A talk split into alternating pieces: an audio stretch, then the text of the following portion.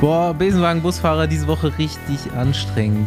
Vom Spontantrip nach Südafrika zu einem Wochenende in Berlin und jetzt schon wieder normale Dienstfahrt. Ich bin richtig im Eimer.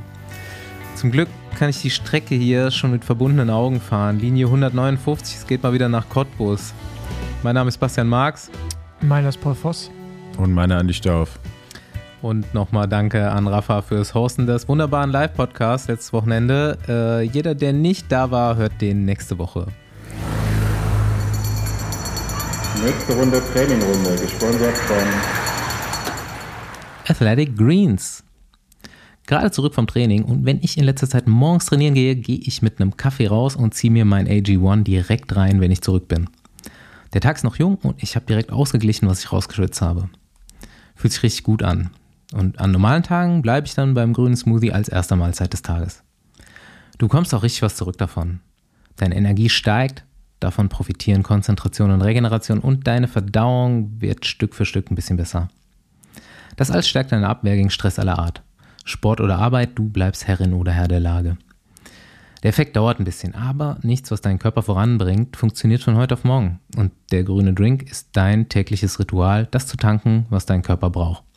Glaub mir, so viel Obst und Gemüse wie in einem Smoothie AG1 wirst du niemals schaffen zu essen. Dazu noch ein paar Kräuter, Algen, nur 1 Gramm Zucker, 75 Vitamine und Mineralstoffe und der Drink ist vegan, gluten- und laktosefrei. Auf der Website athleticgreens.com kannst du schauen, was genau alles drin ist. AG1 gibt es nicht nur auf der Rückbank im Besenwagen, nein, wir liefern auch. Und wenn du Lust bekommen hast, lass dir dein Paket AG1 doch bequem monatlich nach Hause liefern. Mit Besenwagen gibt es noch als Bonus ein paar Goodies on top. Also merkt ihr athleticgreens.com slash Besenwagen for the win.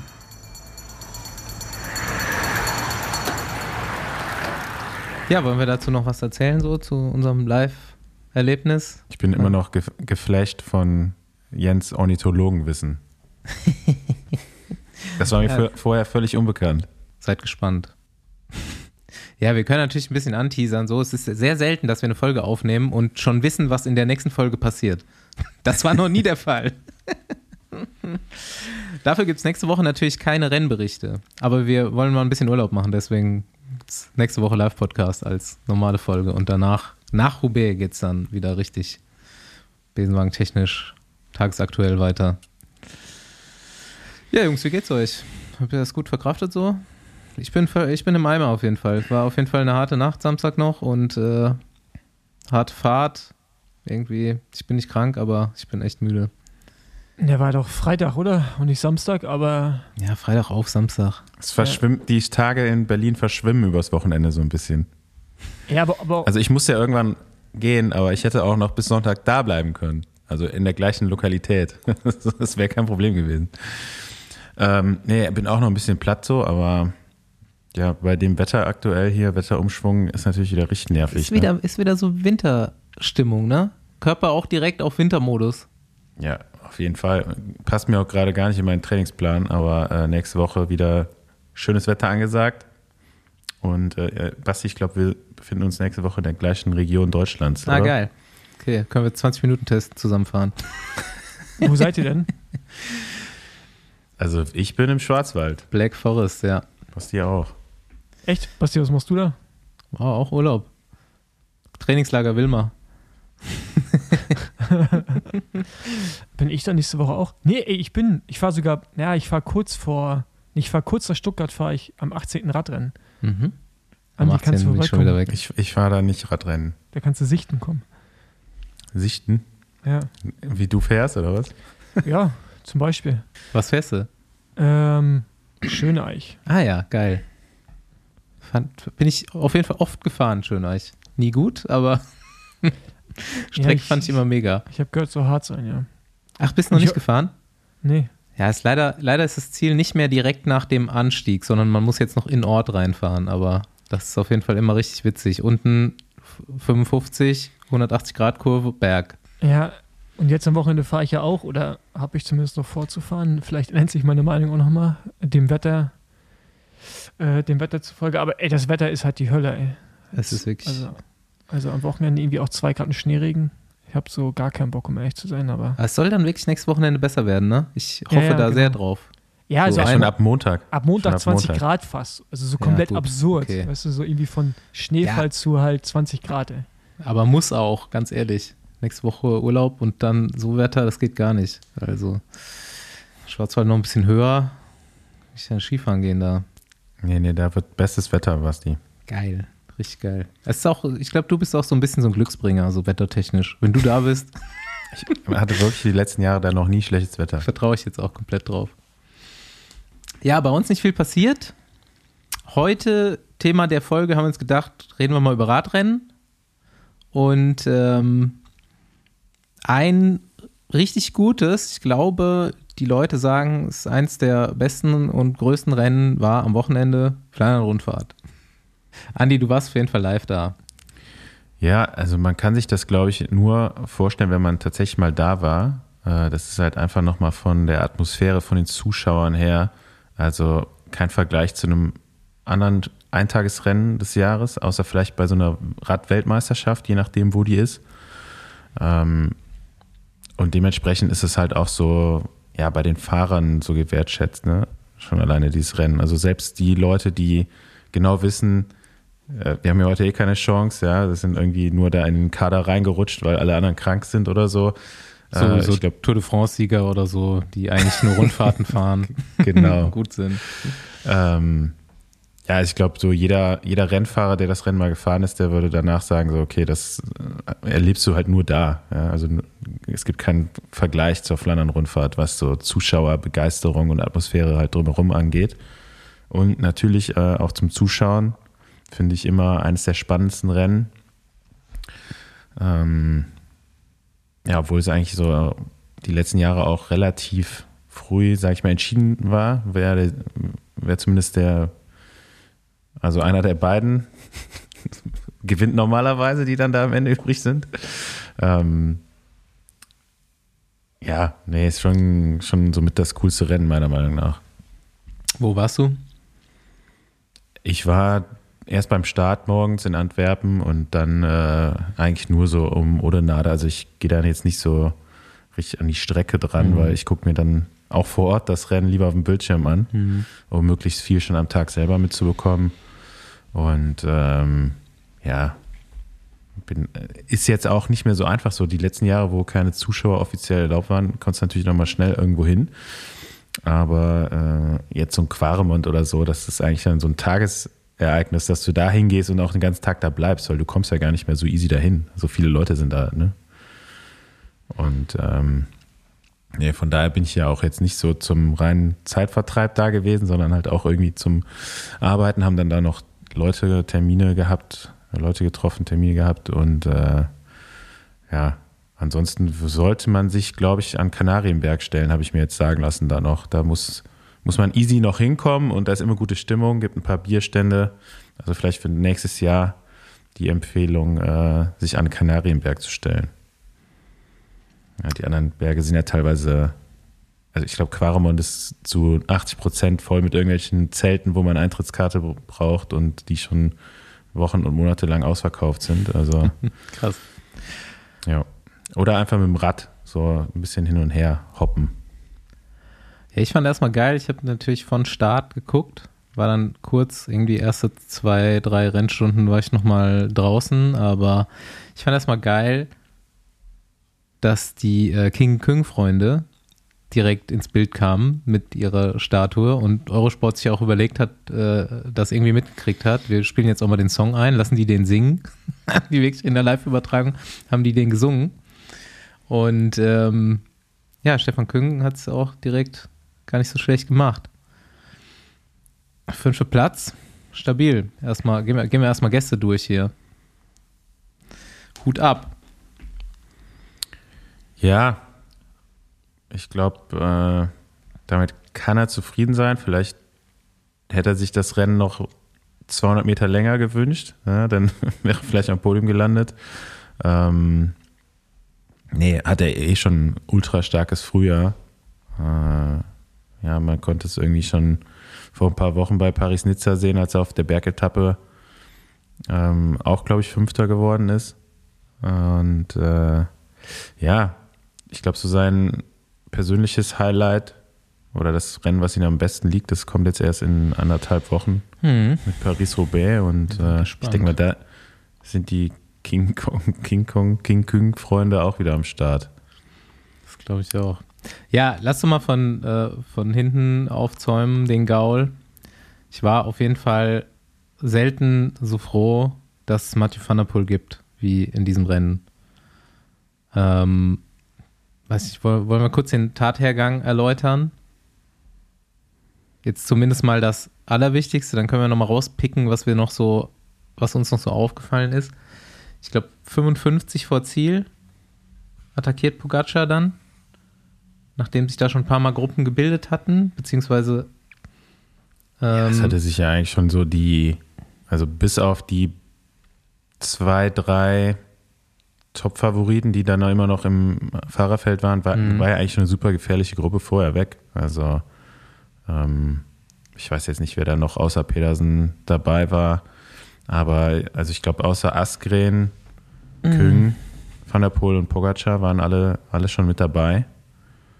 Ähm, ja, aber eben auch zu, die Teams nicht. Also UAE war da nicht drin vertreten und auch Bahrain nicht. Ähm, die haben natürlich dann hinten Gas gegeben.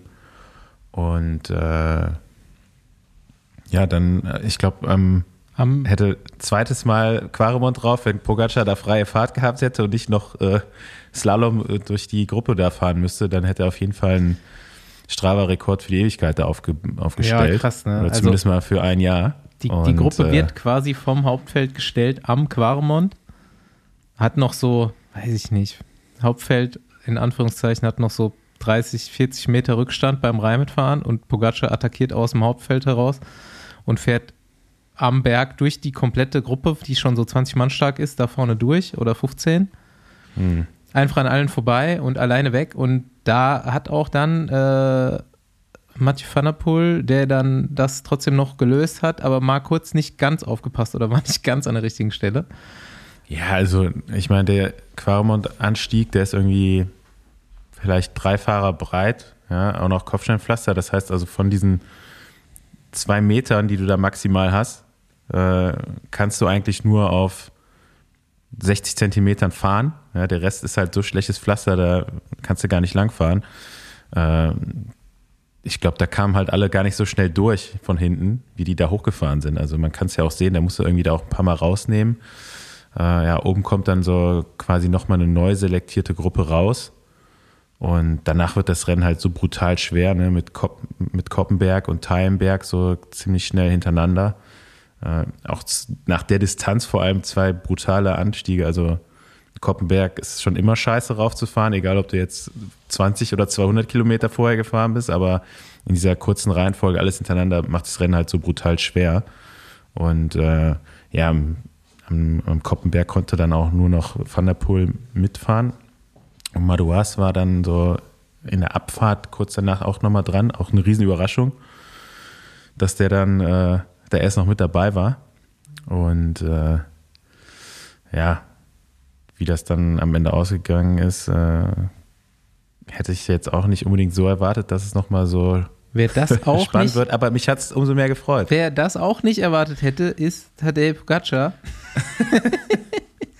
also gut, wer es nicht gesehen hat, die meisten Zuhörer dieses Podcasts haben das gesehen, aber man kann ja nicht davon ausgehen. Ähm, gab auf jeden Fall in Anführungszeichen Sprint Royal, letzter Kilometer fast komplett geradeaus aufs Ziel zu. Und bei 500 Meter to go äh, hören die beiden auf zu fahren. Es gibt zwar keine Stehversuche, aber es wird richtig langsam und Tadej Pogacar wusste nicht so ganz, was er jetzt machen soll, will nicht nach vorne gehen, um äh, Mathieu van der Poel nicht den perfekten Leadout zu fahren. Aber Van der Poel fährt auch nicht, ist sich in dem Moment sicher, dass er den besseren Antritt hat und lässt einfach Madouas und Van Baale rankommen, die so 20 Sekunden dahinter waren, die auch wirklich den, den äh, Zwischenraum zufahren und so 300 Meter, 270 to go die beiden einholen. Und Madouas fängt auch direkt an zu sprinten. Und man muss dann halt auch relativ schnell, Pogacar wusste ja auch, okay, muss jetzt sprinten, geht nicht anders. Van auch nicht lang gefackelt, auch Vollsprint direkt, äh, muss dann auch erstmal die Geschwindigkeit matchen von den beiden, die von hinten ankommen. Van souverän zieht das Ding durch und ähm, Tadej Pogacar aber nicht so einen harten Antritt gehabt und keilt sich dann so ein bisschen zwischen die anderen beiden ein und kommt da auch relativ früh, merkt er das, dass er dann nicht mehr außen rum kommt. Und so, keine Ahnung, 50 vor Ziel äh, fährt er dann schon freihändig und beschwert sich ein wenig.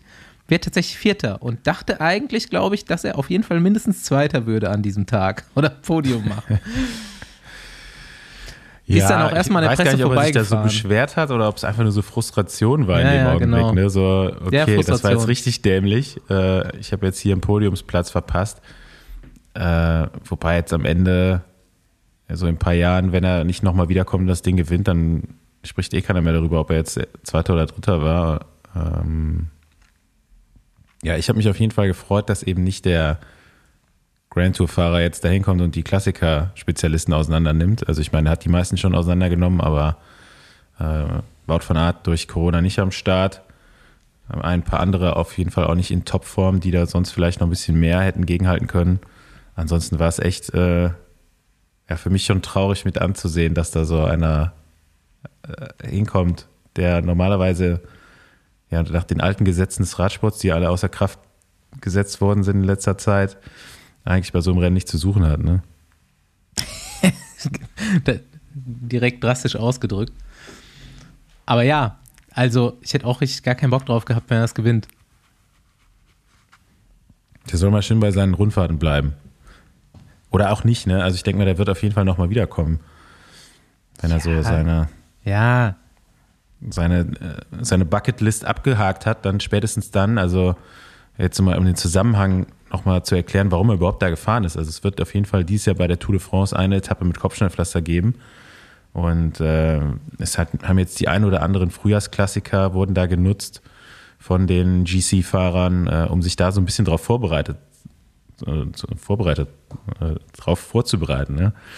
Äh, dass sie halt schon mal diese Streckenabschnitte sehen, überhaupt schon mal über Kopfsteinpflaster da in, in Belgien, Frankreich gefahren sind und ähm, ja, Pogacar hat sich dann gedacht, ja, dann kann ich auch das direkt bei der Flandern-Rundfahrt machen und äh, mal gucken, was so geht. Und da ging auf jeden Fall ziemlich viel und äh, ja, ob das dann nächstes Jahr wieder so in seinem Rennplan auftaucht, weiß ich jetzt nicht unbedingt, aber irgendwann kann ich mir vorstellen, da will er dann schon nochmal wiederkommen und äh, versuchen, das Ding dann auch zu gewinnen.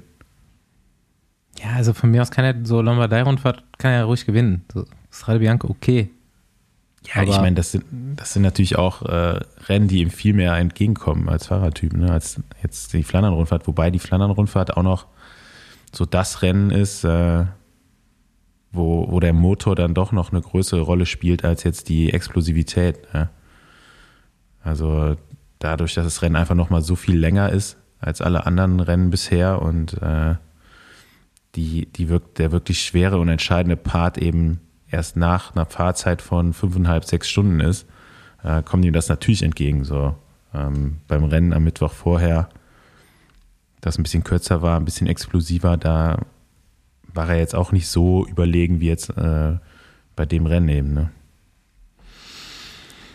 Okay, Paul, was ist dir aufgefallen, abseits dessen? Nichts hinzuzufügen. Mich hat sehr gefreut für Dylan van Baale bin so, also bin so Mini-Fan von Dylan van Baale, ohne jetzt eigentlich wirklich, keine Ahnung, ohne das wirklich begründen zu können. Aber wir haben ja schon öfter gesagt, das ist einer der leidenschaftlichsten Radfahrer im, Tele im Peloton. unfassbar viele Kilometer macht.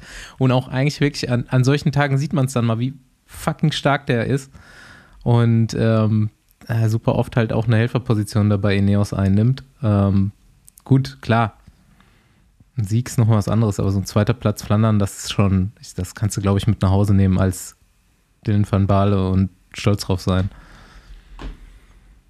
Ja, ich glaube, es war schon so auch mit Ziel, ne? Dass er da eben in Podiumsnähe am Ende mhm. rauskommt. So, also ich weiß nicht, ob er da jetzt so froh, also das hat sich jetzt schon fast so angehört, als ob der froh sein kann, dass er da Zweiter geworden ist.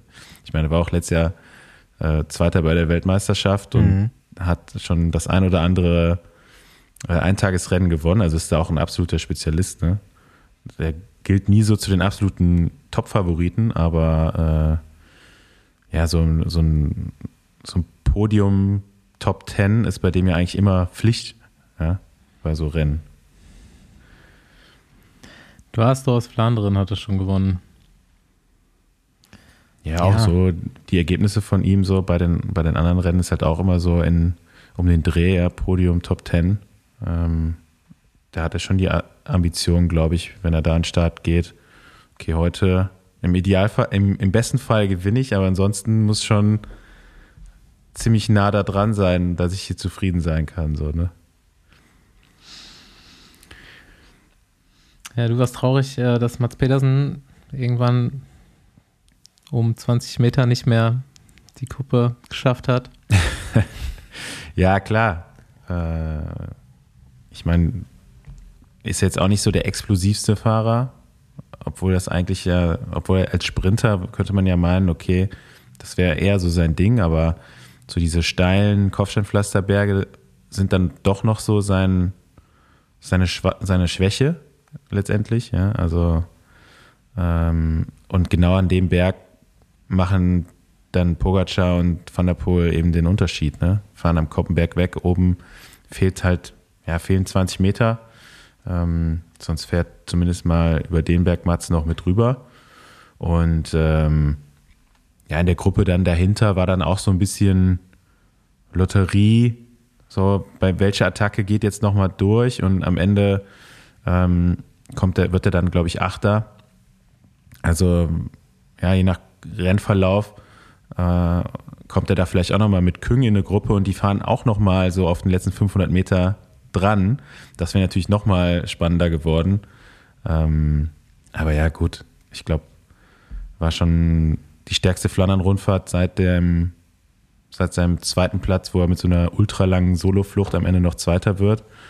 Äh, von daher äh, bin ich mal gespannt. In zwei Wochen Paris-Roubaix ist er, glaube ich, Mhm. ja, mindestens mit Van Aert und Van der Poel auf einer, auf einer Stelle, äh, auf einer Stufe The Man to Beat.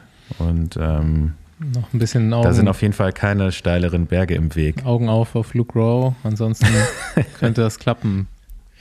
Wer wird beste Deutscher? Habt ihr geguckt? Jetzt äh, bei Flandern. Ja. Äh, es stand irgendwo so dämlich wieder in der Zeitung.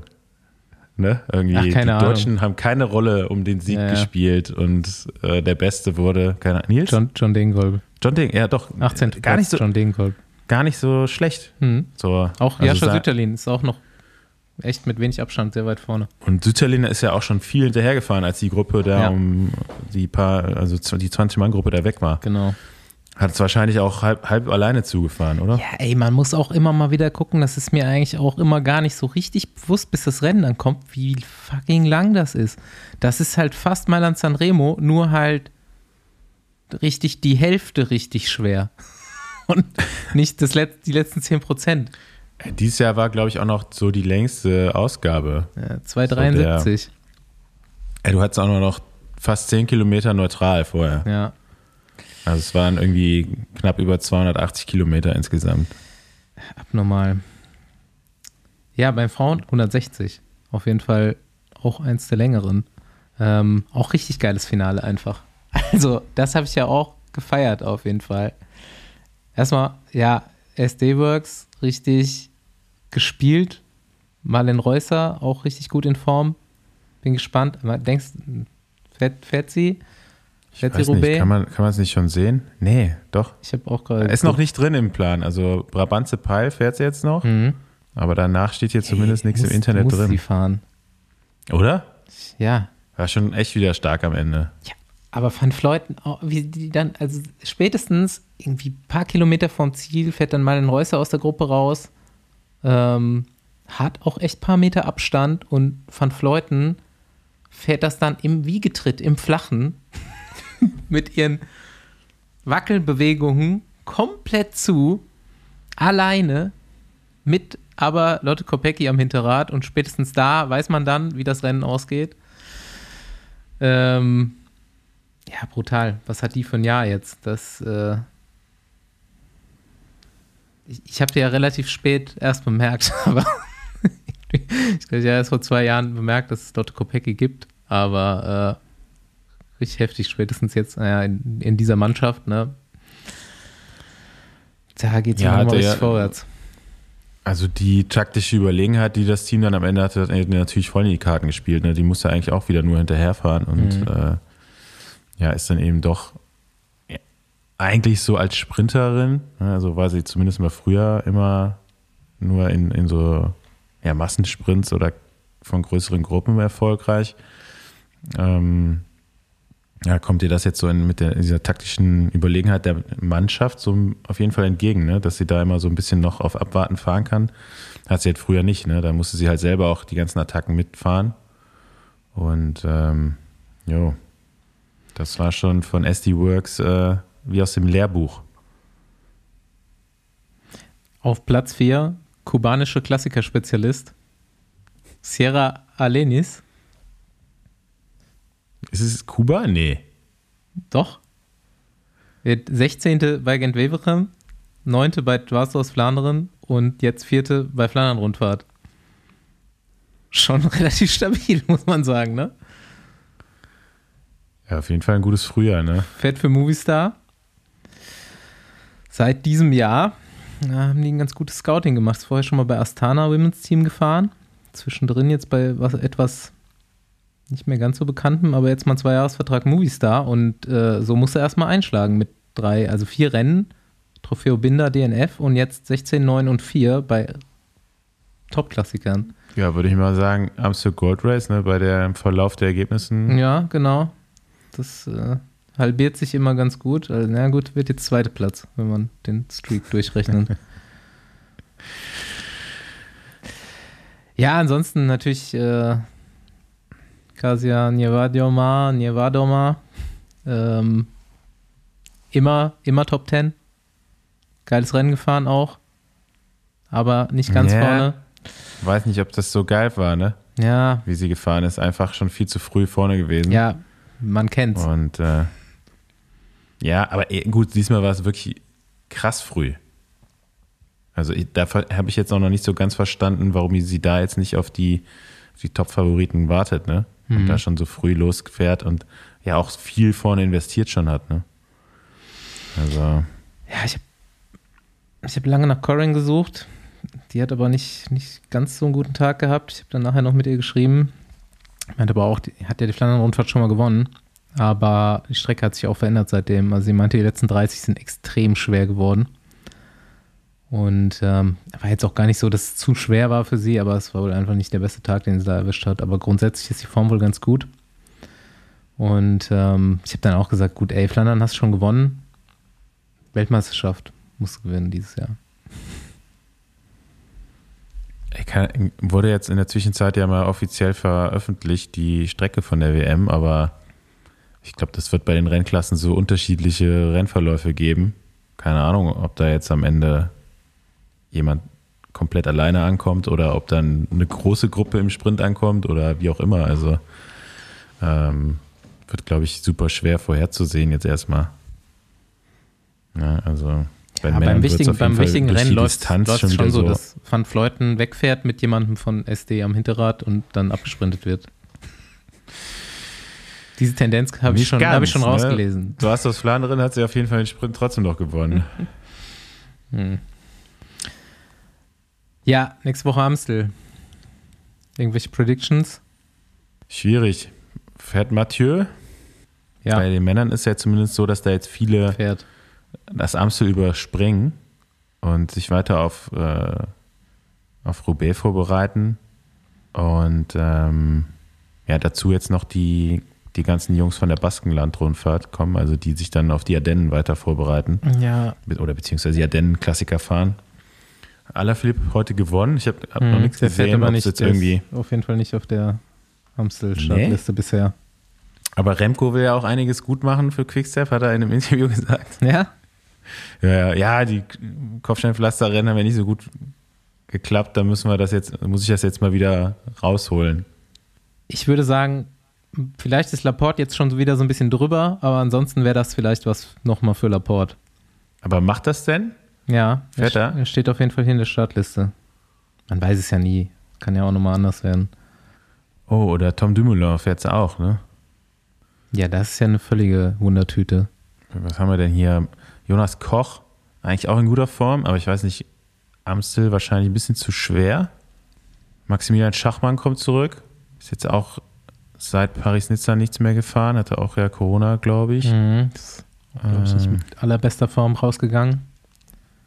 Stefan Küng fährt auch Amstel Gold Race. Zumindest mal steht auf der Startliste Stefan drauf. Küng fährt alles. Ähm, ich sag mal Michael Falgren. Okay. Der ist die ganze Zeit so ein bisschen unter seinem, seinem Top-Niveau jetzt gefahren, würde ich gar nicht sagen, aber so, er hat immer so ein bisschen was gefehlt und ich glaube, wenn du jetzt mal so ein paar Tage wieder zu Hause bist, so einen Kopf frei bekommst, nachdem du ein paar Wochen lang in Belgien abgegangen hast, äh, könnte das schon wieder ganz anders aussehen am Sonntag. ja, EF Und kann natürlich auch bin ich da auch ein bisschen, bin ich ein bisschen äh, Diplomat, äh, parteiisch, ne? EF auf jeden Fall jetzt noch nicht so super viel in Erscheinung getreten bis jetzt, bis auf Marc Pardun einmal. Tja, hm, was besprechen wir hier noch? Netflix macht Doku über Teams. Ja, habe ich auch am Rande mitbekommen, aber auch nur das. Auf jeden Fall ist Bora dabei. Tour de France und die Vorbereitungen auf Tour de France. Sind wir gespannt. Aber das kommt dann erst so zeitversetzt ein Jahr später. Ja, muss halt dann hm, geschnitten werden, ne? Wir kennen das ja. Ist, äh, könnte ja schon eine Besenwagen Productions sein mit so alte, viel Tr- Verzögerung. alte Traumata äh, kommen wieder an die Oberfläche. Ähm, ja, ich bin auf jeden Fall heiß drauf. Also ich hoffe, dass das so kontrovers wird wie die Movistar-Doku. Das war auf jeden Fall sehr entertaining. Ich hoffe, in anderen Teams geht es auch so zu. Ich würde auch gerne ein Doku über Lotto Kernhaus beim Baby Giro machen. Ich kann mir sogar vorstellen, dass da sowas kommt in der Richtung. Ja? Ja, bestimmt. Wer macht das? Frank Huppertz? Äh, nee, ähm, tatsächlich haben wir da im Team jetzt jemanden, der sich da so ein bisschen um die Multimedia-Geschichten kümmert und ähm, der heißt Dustin Streeck. Mhm. Streeck, Streeck, ja. Und ähm, ja, die haben da bestimmt schon ein paar, paar Ideen, wie man das Geil. Ganze medial begleitet. Da habe ich Bock drauf. Baby Giro Tagebuch. Lotto Kernhaus. Ja, erstes Mal, oder? Also hat man sich da schon öfters mal beworben?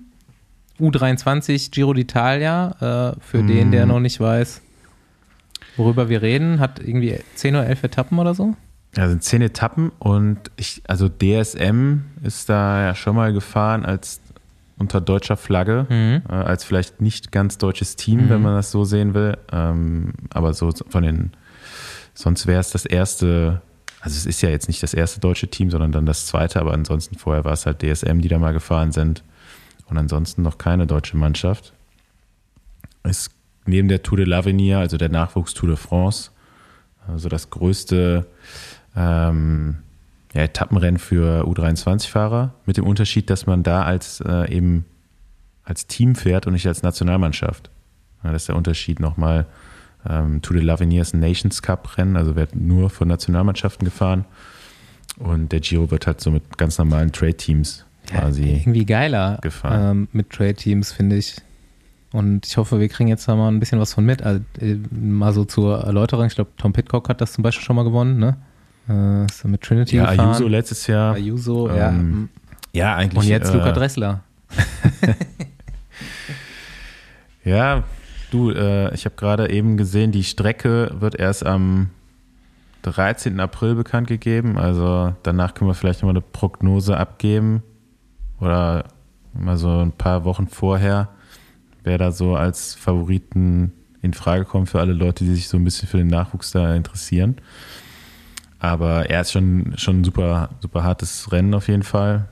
Und äh, ja, kann man, glaube ich, nirgendwo live gucken oder also es gibt keine TV oder bewegten Bilder. Ja, deswegen müssen wir ein bisschen Bericht in den Urlaub erstatten. fahren. Mm. Ja, kann man machen. Ja, gut. Ich würde sagen, let's go. Ausfahrt Cottbus. Endlich mal wieder alte Heimat schon bei uns. Irgendwann müssen wir da halt einfach wirklich mal hin. Lass erst mal Besenwagen-Event in Cottbus machen, Live-Podcast oder so. Im Internat. Ja, genau. Einmal richtig entstiften. Ich habe schon wieder vergessen, was das war. Ich weiß auch nicht mehr. Nächste Runde Trainingrunde, gesponsert von Bean Bros. Boah, hab ich Kohldampf. Schnell vor der Aufnahme noch was Gutes essen. Ja, ja. Es muss viel zu oft schnell gehen. Aber ich empfehle euch jetzt was, was wunderbar schmeckt, mit Hingabe gekocht und gut für Sportler ist, obwohl es schnell geht. Wir sind immer interessiert an den Köstlichkeiten unserer Etappenorte. Wo uns der Radsport bisher nicht hingeführt hat, dorthin nehmen uns die Bean Bros mit. bringen uns und dich kulinarisch nach Indien. Wer Dals nicht liebt, hat sie meistens noch nicht probiert. Dals sind Hülsenfrüchte, also Linsen, Kichererbsen oder Bohnen, langsam in Gemüse und kräftigen Gewürzen geschmort. Die Bean Bros kochen dir diese gesunde Köstlichkeit und machen dir ein Glas fertig fürs Büro, für nach dem Training oder wenn es zu Hause schnell gehen muss. 100% Bio, vegan, viele Ballaststoffe und maximal guter Geschmack. Keine Chemikalien, keine Konservierungsstoffe und keine Fertigungsmittel. Viele vegane Proteine. Du merkst schon, Dals passen ziemlich gut in den Ernährungstyp eines Menschen, der trainiert und für den Fitness nicht nur ein Slogan ist. Es gibt sieben Varianten für dich. Meine Lieblingssorte sind gelbe Linsen mit Knoblauch, Chili, Zitrone. Du kannst das Ganze mit Reis oder Brot essen, aber auch ganz ohne Carbs, wenn das gerade in deine Vorbereitung passt. Wenn du heute bestellst, hast du in zwei Tagen das beste Homeoffice, Office oder Fitnessfood deines Lebens. Aufmachen, aufwärmen, genießen. Das Ganze ist für dich in drei Minuten fertig. Auf www.bean-bros.de bekommst du 5% auf den ersten Einkauf mit dem Code Besenwagen5. Lass es dir schmecken.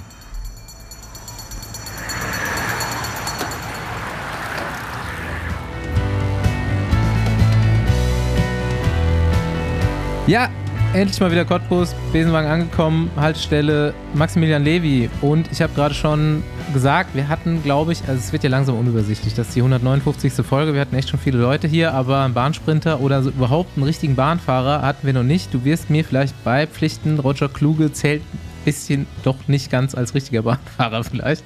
Ich weiß nicht, erstmal Hallo, Max Levi.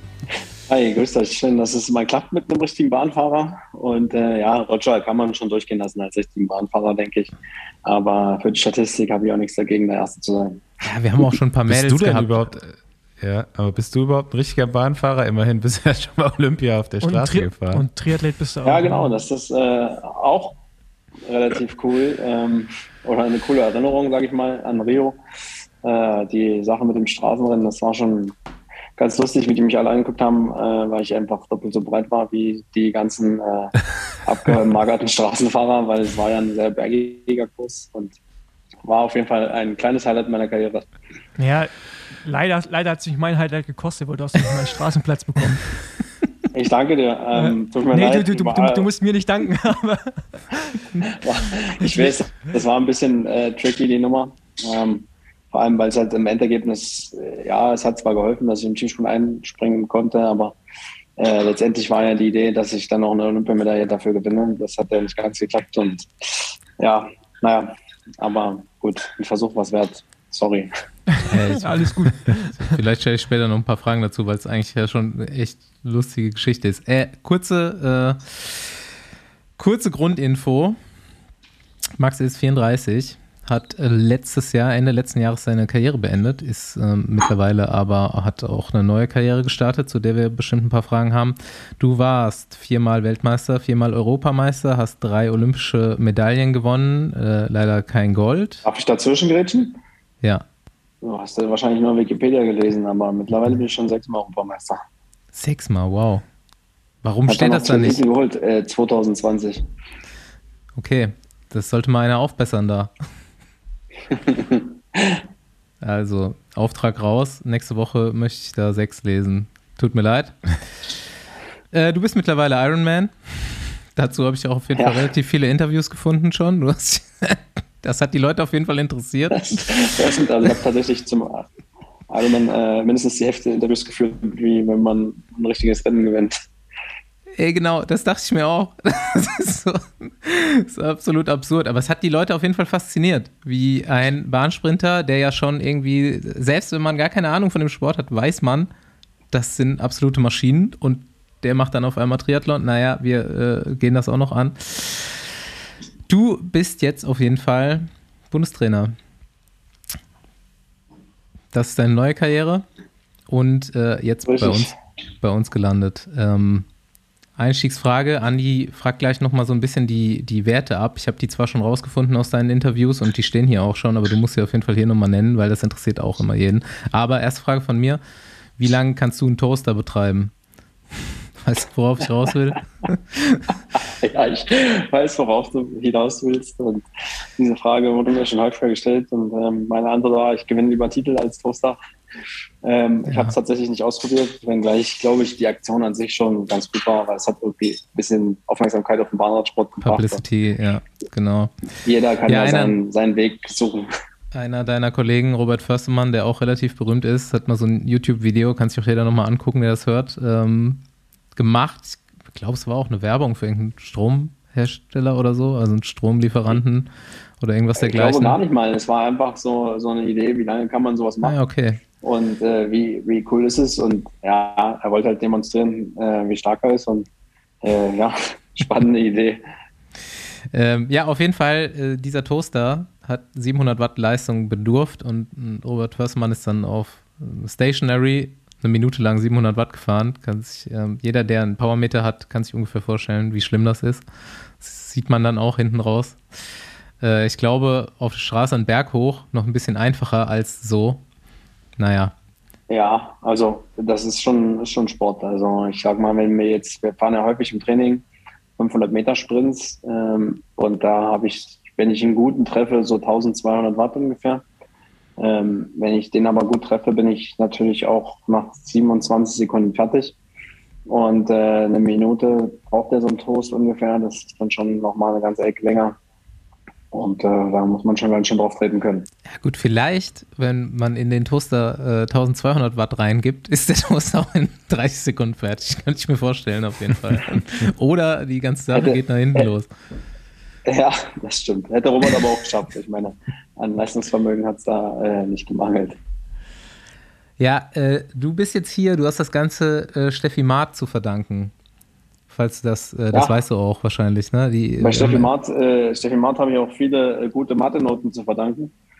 Äh, da sie mich halt immer reichlich abschreiben lassen. Da ich glaube, das, nett, das war wenn, die Story, ja. Wenn die Aufgaben mit Gruppe A und Gruppe B waren, hat sie ihre Aufgaben gemacht und meine noch hinterher. Und so äh, sind wir dann irgendwie gut miteinander ausgekommen. Ihr wart komplett selber Jahrgang da? Ja, ich glaube, Steffi ist ein Jahr älter als ich, aber äh, in der Schule waren wir auf jeden Fall mal eine Weile zusammen. Ich weiß jetzt nicht mehr, wie viele Klassen und ich bin dann irgendwann von der Schule runtergegangen und habe eine Ausbildung gemacht. Äh, aber das, sie ist ja hier als BMXerin damals hergekommen mhm. und BMX und Sprint hat man damals zusammengelegt. Also wir haben auch teilweise zusammen trainiert und ich habe auch mal äh, eine BMX-Bahn kennenlernen dürfen in Plessa, da wo sie herkommt und äh, durfte mir da einen oder anderen blauen Fleck abholen. Hm. Jungs, seid ihr Max schon mal über den Weg gelaufen? Kennt einer von euch Max schon persönlich? Ihr von irgendwo her? Ja, mehrmals, ne? Im Cottbus halt. Oder übers Gelände oder so und dann äh, im Kraftraum, der quasi direkt neben der LKT, im LKT-Büro war oder auf dem Weg zur Werkstatt. Von daher. Da habt ihr beiden zusammen Krafttraining gemacht? Nee, ich bin dran vorbeigegangen, wo die anderen Krafttraining gemacht haben. Also ich habe da, wenn, okay. wenn da nur zugeschaut. Genau, aber ja. ich glaube sonst persönlich so äh, direkt nicht, nee. Aber mit Andres bin ich schon dran gefahren. Ja, ich, ich habe ich hab auch versucht nachzugucken, wann Cottbus, du... Görlitz, Cottbus irgendwann mal. Ja, wann du noch Straßenrennen gefahren bist und wann du dann komplett auf die Bahn gegangen bist. Aber ich komme also nicht mehr... Ja hm. Tatsächlich noch die Cottbuser Junioren-Etappenfahrt gefahren, 2005. Da war ja. ich schon äh, Juniorenweltmeister auf der Bahn im 1000 Meter und Teamsprint und äh, bin im zweiten Jahr noch hier mitgefahren. Könnte sein, dass du da auch noch mit am Start warst. Boah, weiß ich, da weiß ich gar nicht mehr. Auf jeden Fall, leider gehen die Radnet-Ergebnisse auch nur bis 2004 zurück. So, ich weiß nicht, wann du angefangen hast, aber äh, ja, wir hatten dann auf jeden Fall schon mal so den ein oder anderen Bahnlehrgang am Anfang zusammen. Aber da ja. warst du im Ausdauerbereich und du halt Kurzzeit, ne? Das war dann trotzdem, ja. dass man sich die Bahn geteilt hat und das war's, ne? Ja, mein letzter großer Auftritt war äh, Vize-Landesmeister von Brandenburg im Einzelzeitfahren 2010. Da äh, habe ich mich nochmal motivieren können im Straßenrad und hatte irgendwie einen guten Tag erwischt. Und bin schlecht. dann tatsächlich auch am nächsten Tag äh, das Straßenrad noch gefahren und im Hauptfeld angekommen. Aber dann habe ich gemerkt, das sind jetzt so langsam meine Limits erreicht. Aber hast du eigentlich von Anfang an so das Ziel gehabt, Bahnsportler zu werden oder hast du auch irgendwie mit Straßensport angefangen? Nee, ich habe natürlich so wie wir alle am Ende auf der Straße angefangen und wollte, äh, ich meine, mir war schon klar, dass ich nicht so super gut über die Berge komme und ich wollte damals der nächste Erik Zabel werden und äh, grünes Trikot bei der Tour und so waren natürlich die großen Ziele. Und tatsächlich, als ich dann äh, bei der Thüringen-Rundfahrt äh, der Jugend, brutal TMP-Tour hieß es damals, weiß nicht, ob es Genau. noch so ist, äh, an den Bergen brutal abgestellt wurde, hat man danach gesagt, du gehst mal besser auf die Bahn. Und das war für mich der tierische Abstieg. Weil eigentlich sind immer nur die Decken, die nichts konnten, auf die Bahn gegangen, so war es zumindest verpönt. Ähm, habe dann aber relativ schnell ein paar Erfolge einfahren können. Ich war vorher schon auch auf der Bahn unterwegs, so in Punktefahren, dass man halt so in Schülerjugend macht. Äh, auch, auch Einerverfolgung hat ist mir gut gelegen. Ja, und auf einmal war ich Bahnsprinter und zwei Jahre später war ich äh, Junior-Weltmeister und dann bin ich da auch nicht mehr weggekommen. Ja, krass. Ging ja dann aber auch schnell. Ja, Und wenn der BDR erstmal merkt, dass du Medaillen holen kannst, dann lassen sie sich nicht mehr los, glaube ich. Wir hatten dann äh, 2012 äh, in London nochmal mit André Greipel gesprochen. Ähm, da hatte ich relativ viel abgenommen, weil ich äh, unserem Anfahrer sonst nicht hinterhergekommen bin. Und äh, hat dann gesagt, Mensch, so wie du aussiehst, lass doch mal auf der Straße sprinten. Aber das, äh, das, dafür war ich dann schon zu alt und auch nicht mutig genug, äh, dann mit 25 nochmal einen kompletten Neustart zu machen. Dein Kollege Theo Boss, der hat es aber gemacht. Genau, ja, der hat das 2008 gemacht und dann war das so bei mir 2012 so ein Thema. Aber ich hatte dann am Ende auch auf der Bahn mit den olympischen Medaillen, die ich da gewonnen habe, äh, schon irgendwo auch ja, einen gewissen Namen und hatte einfach auch nicht das Umfeld, was, was mich langfristig hätte so fördern können, dass das funktioniert, weil du dann, Mhm. sag ich mal, auch auf der Bahn in der Lage bist, endlich mal auch ein bisschen Geld zu verdienen, äh, dann gehst du nicht in ein KT-Team und fängst an, mit Mindestgehalt dich nochmal aufzuarbeiten. Das Mhm. wird dann relativ kompliziert. Aber gab es dann Ja. Tests im Vorfeld, um rauszufinden, ob das überhaupt wirklich zur Debatte steht? Also, ich denk, mal, also Theo Boss bin ich selber auch Radrennen gefahren, der war dann schon in der Lage, bei Straßenrennen auch mitzufahren. Also es ist ja nochmal ein Unterschied, ne, ob man jetzt irgendwie eine LV fährt oder halt einen World Tour Rennen Ja, oder irgendwie so. Also es- Also so weit ist es am Ende gar nicht gekommen. Also klar, man hat an ein paar Sachen gesehen, dass das könnte vielleicht gehen, aber weiter habe ich es auch nicht getrieben, weil dann wäre ich auch äh, durcheinander gekommen mit dem, was mir so im Kopf steht. Ich meine, ich bin ja später dann 2018 nochmal Vierer Mannschaft gefahren, mit, äh, als Heiko Salzwedel zurückgekommen ist. Und äh, auch jetzt sieht man halt, äh, wie schnell ich mich halt verwandeln kann. Also ich wäre sicherlich auch ein guter Verfolger geworden. Aber für einen richtigen Straßenfahrer weiß ich nicht. Es ist hypothetisch, ob das dafür gereicht hätte. Wie hat sich eigentlich der Sport so über die Jahre denn für dich verändert? Also auch das Training im Sprintbereich. Also es war, mittlerweile, was ich so mitbekomme, fahrt ihr auch viel mehr Straße, gefühlt. Ich weiß nicht, ob das so ist. So viel mehr Ausdauertraining und also beim Vierer geht man eher Richtung Sprint und beim Sprint fühlt sich so an, als wenn man auch mehr Richtung Ausdauer gehen muss, irgendwie auch. Ist das so? Nee, also eigentlich ist es tatsächlich auch so ähnlich wie mit dem Vierer, dass es äh, immer mehr auf die Kraft geht und man ist immer mehr im Kraftraum unterwegs und ähm, muss halt große Gänge auch bewegen auf der Bahn und das ist genau das, was mir jetzt eigentlich weniger Spaß macht. Ich bin eigentlich schon der, der gerne Fahrrad fährt. Ich bin eigentlich auch als Radfahrer, als Kraftsportler, der dann aus Versehen mal mit dem Fahrrad schnell einen Sprint fahren muss. Hm. Und das, äh, ja, diese, diese Entwicklung war schon schwierig für mich, weil ich einfach mehr Spaß habe am Radfahren, als daran im Kraftraum vom Spiegel zu stehen.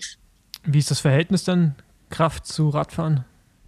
Ja, also es ist schon, also du hast mittlerweile zwei bis drei Krafteinheiten plus äh, Athletik, die du, die du ja auch brauchst, um, um einfach auch im Oberkörper und im Rumpf äh, stabil genug zu sein, um dann am Ende 200 Kilo Kniebeuge machen zu können. Äh, und du hast nur noch ein oder zwei Straßeneinheiten im, im, in der Woche. Es gibt sicherlich Phasen, ich bin da immer noch äh, altmodisch genug gewesen, nach Mallorca zu fahren und mal auch irgendwann Kilometer zu fressen. Aber es wurde immer weniger und das ist sicherlich auch ein Trend. Äh, ähm, Junioren versuchen ein bisschen umzukehren, einfach nicht verlernt, was ist eigentlich ein Radfahrer. Und da geht es ja dann auch um Suffizienz, was man jetzt äh, deutlich sieht, sind äh, tierische Nachteile bei, bei der Effizienz. Wir haben ganz viele Sportler, die mit Tiefkräften äh, arbeiten, weil sie keinen runden Tritt mehr haben. Und den runden Tritt kriegt man natürlich vor allem, wenn man Fahrrad fährt. Hm. Und da äh, ist, ja, gehen die Meinungen auch in alle Richtungen auseinander. Und äh, ich bin da schon ein Verfechter von Radfahren, kommt von Radfahren. Ja, interessant, weil das wäre auch so, hätte mich jetzt mal interessiert, also wäre meine Frage gewesen, wie, wie viel Zeit ihr tatsächlich im, im Gym verbringt und wie viele dann äh, noch auf dem Fahrrad, weil so die, wenn man die Bahnsprinter mal gesehen hat auf Mallorca, das ist aber auch schon lange, lange her. Ja, also habe ich auch schon in den letzten Jahren meiner Karriere schon immer weniger mit, mitbekommen. Und äh, ja, irgendwie ist dann so dieses Bild, ne? Ich meine, äh, Robert ist ja dann irgendwann mal auch so auf YouTube dadurch äh, ein bisschen bekannter geworden, dass er halt so viel im Gym abhängt. Und das war dann von außen jetzt gar nicht mehr so einzuschätzen, wie viel dann gemacht wird und wie viel nicht. Ne? Ja, also ich sag mal jetzt, äh, wir sind schon auch äh, in Junioren noch mal 150, 180 Kilometer gefahren. Äh, das ist heute nicht mehr zu machen, weil dafür ist auch hier in, in der Altersklasse schon die Spezialisierung so weit vorangeschritten, dass du die halt damit killen würdest, wenn du jetzt 180 mhm. auf den Plan schreibst, weil sie gar nicht mehr genug Zeit haben, das vorzubereiten, weil eigentlich die Kraftphase natürlich immer länger wird und dann hast du eigentlich so eine Vorbereitung auf Mallorca von, von vielleicht zwei Wochen und äh, wenn ich die dann dort nach zwei Wochen Straßentraining 180 schicke, dann fallen die mir natürlich sofort auseinander und das, das funktioniert dann halt auch nicht mehr.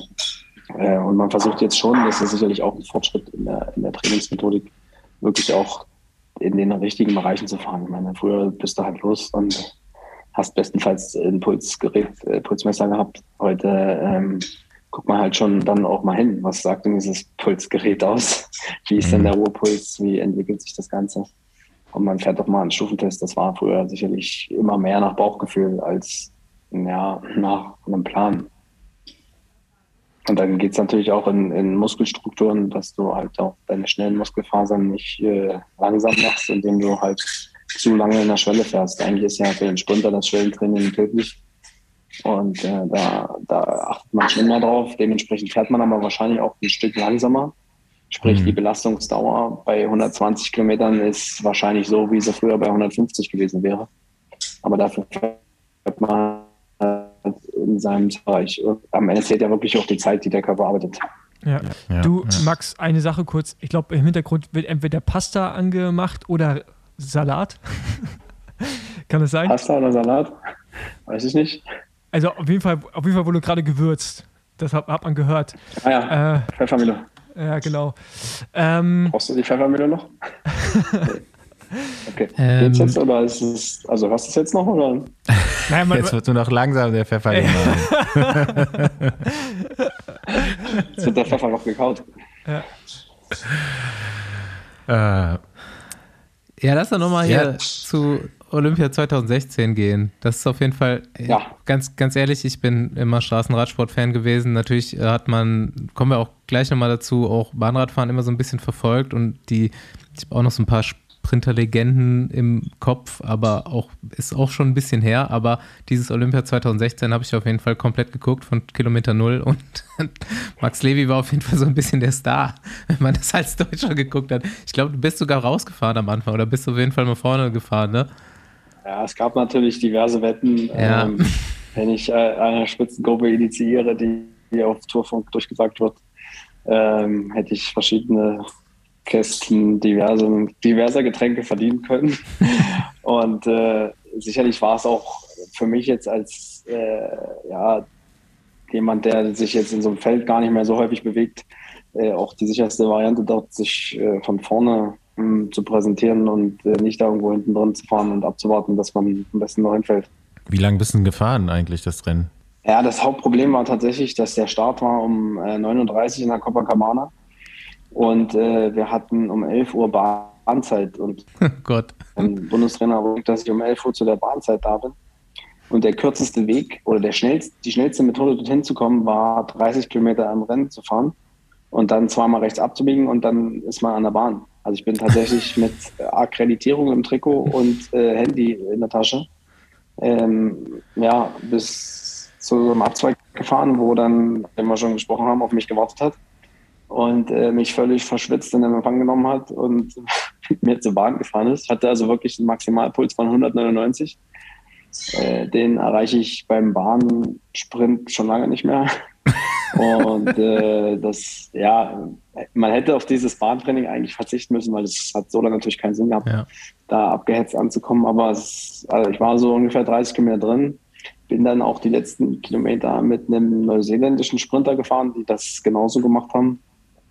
Und ja, war schon eine spannende Erfahrung. Ja, ich hätte sowieso auch nicht gedacht, so wie du eben gesagt hast, dass du auch früher, dass so Straßefahren auch eigentlich mal ein Traum war oder dass da äh, dahin geht.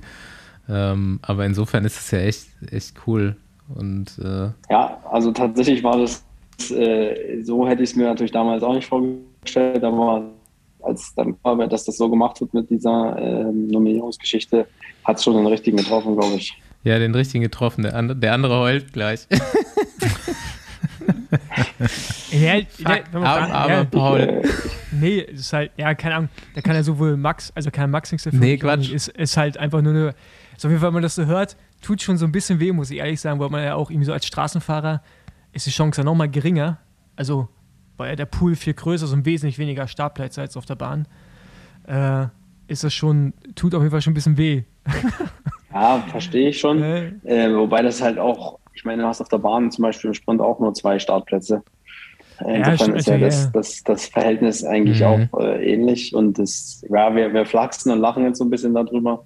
Ist schon klar, dass da auch einer verbluten musste. Es war aber einfach sicherlich auch so, dass die Chancen im Straßenrennen Ja, natürlich gar allem nicht. Respekt nicht, Gar nicht nicht so riesig waren. groß waren. äh, nee, klar. Ja, und äh, wir da im, im Bahnsprint schon ja, mehr Medaillenchancen hatten, auch wenn ich es dann am Ende trotzdem nicht geschafft habe. Ja. Ähm, noch kurz so zum Reinhard ist halt, verstehe ich alles, wie gesagt, ist ja auch gar kein Vorwurf an dich, aber ich fand auf jeden Fall die Art und Weise, das ist gerade so ein bisschen äh, Frustbewältigung meinerseits, die, die Kommunikation vom BDR auf jeden Fall unter aller Sau, wie man es dann Mhm. erfahren hat und so. Äh, aber wie gesagt, damit hast du ja auch eigentlich nichts zu tun, oder nicht eigentlich, damit hast du nichts zu tun und die Sportler sowieso nicht, aber von, von der Funktionärsseite war es auf jeden Fall eine äh, ne, ne krass äh, eine krass schlechte Kommunikation, die dann natürlich Ja, die Sache also nicht besser gemacht hat. Äh, den, den äh, äh, also verstehe ich vollkommen und es war sicherlich auch insgesamt schwierig, äh, da mit, mit der UCI und auch mit dem DOSB das Ganze zu kommunizieren. Es war für mich auch eine elende Hängepartie, weil äh, die, die Bahnfahrer wurden ja schon im Mai nominiert, in der ersten Runde, die Straßenfahrer erst in der letzten Runde. Dann war ich in der ersten Runde überhaupt nicht dabei, auch nicht als Ersatz, wo man schon sich denken konnte, dass irgendwas im Busch ist. Ich durfte aber auch nichts sagen, weil das halt, äh, ja, weil man das halt nicht offen kommunizieren wollte, was man davor hat. Und das war auch für mich die übelste Hängepartie, bis dann irgendwann mal mein Name auf dieser Liste auftauchte und ich äh, sechs Wochen lang immer sagen musste, ja, ich äh, trainiere weiter und ich weiß aber nicht, ob ich dabei bin und so. Und das Mhm. war natürlich ja von vorne bis hinten schwierig und dementsprechend ist es dann leider auch rausgegangen. Ja, dann bist du nicht mal, jetzt hätte ich, hatte ich ja noch auf eine coole Besenwagen-Geschichte gehofft aus dem Rennen. Aber nein, du bist direkt Ja. zum Training gefahren. Schade. Also äh, tatsächlich wurde ich unterwegs motiviert damit, dass äh, Tom Dumoulin das Rennen schon vor mir beendet hat ja. und ich weiter, weitergefahren bin als er. Ähm, das ja, ist jetzt vielleicht nicht die Story schlechthin, aber äh, ja, ich hatte zumindest dann, wenn das schon so war und ich diese, die ich äh, tatsächlich auch am Start stehen sollte, äh, versucht das Beste draus zu machen und dann einfach ja, mich da zum einen vorne zu zeigen, aber auch auf Nummer sicher zu gehen, dass ich dann dort nicht äh, ja, noch irgendwie hinfalle und das ganze Projekt zum Scheitern bringe. war's Aber ich kann mich gut erinnern, als es das erste Mal hochging. Also es waren ja zwei Wellen drin. Die erste habe ich überlebt und in der zweiten Welle wurde dann schon mal kurz Radrennen gefahren, als, als die Moni da an die Spitzengruppe wollte. Und das war schon krass, weil ich ja vorne fuhr und auf einmal ging es hoch und die sind links und rechts an mir vorbeigeflogen und ich hatte, ich bin nicht mal aus der Reihe gekommen, weil ich einfach in der Mitte von der Straße stand, während die wie so ein Bienenschwarm über mich hinweggeflogen sind. Und ich äh, irgendwann mit Schulterblick dann mal aus der Reihe rausgekommen bin. Das war schon, äh, schon Ja. krass, ja. In einem Paralleluniversum ist Paul Olympiasieger und Bürgermeister von Rostock und gefeierter Held. Ja, ah, Mann, Alter, man muss ja nicht ins Lächerliche ziehen, aber das ist halt, ich glaube, das, das Ding ist halt so mit Olympia. Ich glaube, vielen Straßenfahrern bedeutet es gar nicht, aber, aber das ist so, natürlich, jeder deutsche Straßenfahrer, also muss man sich auch mal eingestehen, hat ja eine relativ kleine Chance da zu gewinnen, außer man heißt irgendwie Jan Ulrich oder Toni Martin im Zeitfahren. Ne? Der Rest ist ja so, man fährt hin und hofft, dass man irgendwie ins Ziel kommt. Und da geht es ja um die Teilnahme. So und das ist so irgendwie natürlich, ist es dann ein Ziel. Also zu mir, von mir war es zwei Jahre lang ein Ziel. Ne? Und dann ist es natürlich in dem Moment hart. Aber wie gesagt, äh, dafür kann Max nichts und das ist halt dann am Ende konnte ich es auch nachvollziehen. Also die Chance, eine Medaille zu gewinnen, wo ja auch dann finanzielle Mittel hinten dran hängen, ne? muss man ja auch mal bedenken. Wenn du Ja. eine Medaille gewinnst, heißt es mehr Fördergelder fürs Land Brandenburg, für den BDR. Von daher, das ist eine ganze Kette und geht dann auch wieder um Nachwuchs. Von daher, das ist alles, alles verständlich. Aber natürlich hätte ich da nicht gewonnen. Ah, es ist, ist eine schwierige Entscheidung, ganz klar. Ja, Also wir, hätte ich auch nicht treffen wollen, davon abgesehen. wir mussten das hier auf jeden Fall mal aufarbeiten. Das war die gemeinsame Geschichte. Ja, Ja. ich meine, es gab auch noch, es gab ja auch noch eine andere Option, das anders zu basteln, damit es nach außen schöner aussieht. Das wäre gewesen, in, der, in dem Jahr hat der äh, Roger Kluge die Giro-Etappe gewonnen, hätte also damit auch ähm, gewisse Ansprüche melden können, in dem Straßenrennen am Start zu stehen. Äh, und dann hätte man mich über die Bahn nominiert und ihn über die Straße. Das wäre sicherlich auch besser zu verkaufen gewesen. Da gab es aber beim DOSB Einwände, dass dann jemand anders hätte den, die verklagen können, weil ich ja quasi keine Quali habe für das äh, Omnium-Rennen und ach, das war dann noch komplizierter, so dass man dann irgendwie gesagt hat, äh, wir machen das so und das war natürlich irgendwie Ähm, ja nach außen eben schwer zu kommunizieren. gut, Schluss, Themawechsel. Wir gehen jetzt mal auf die Werteschiene.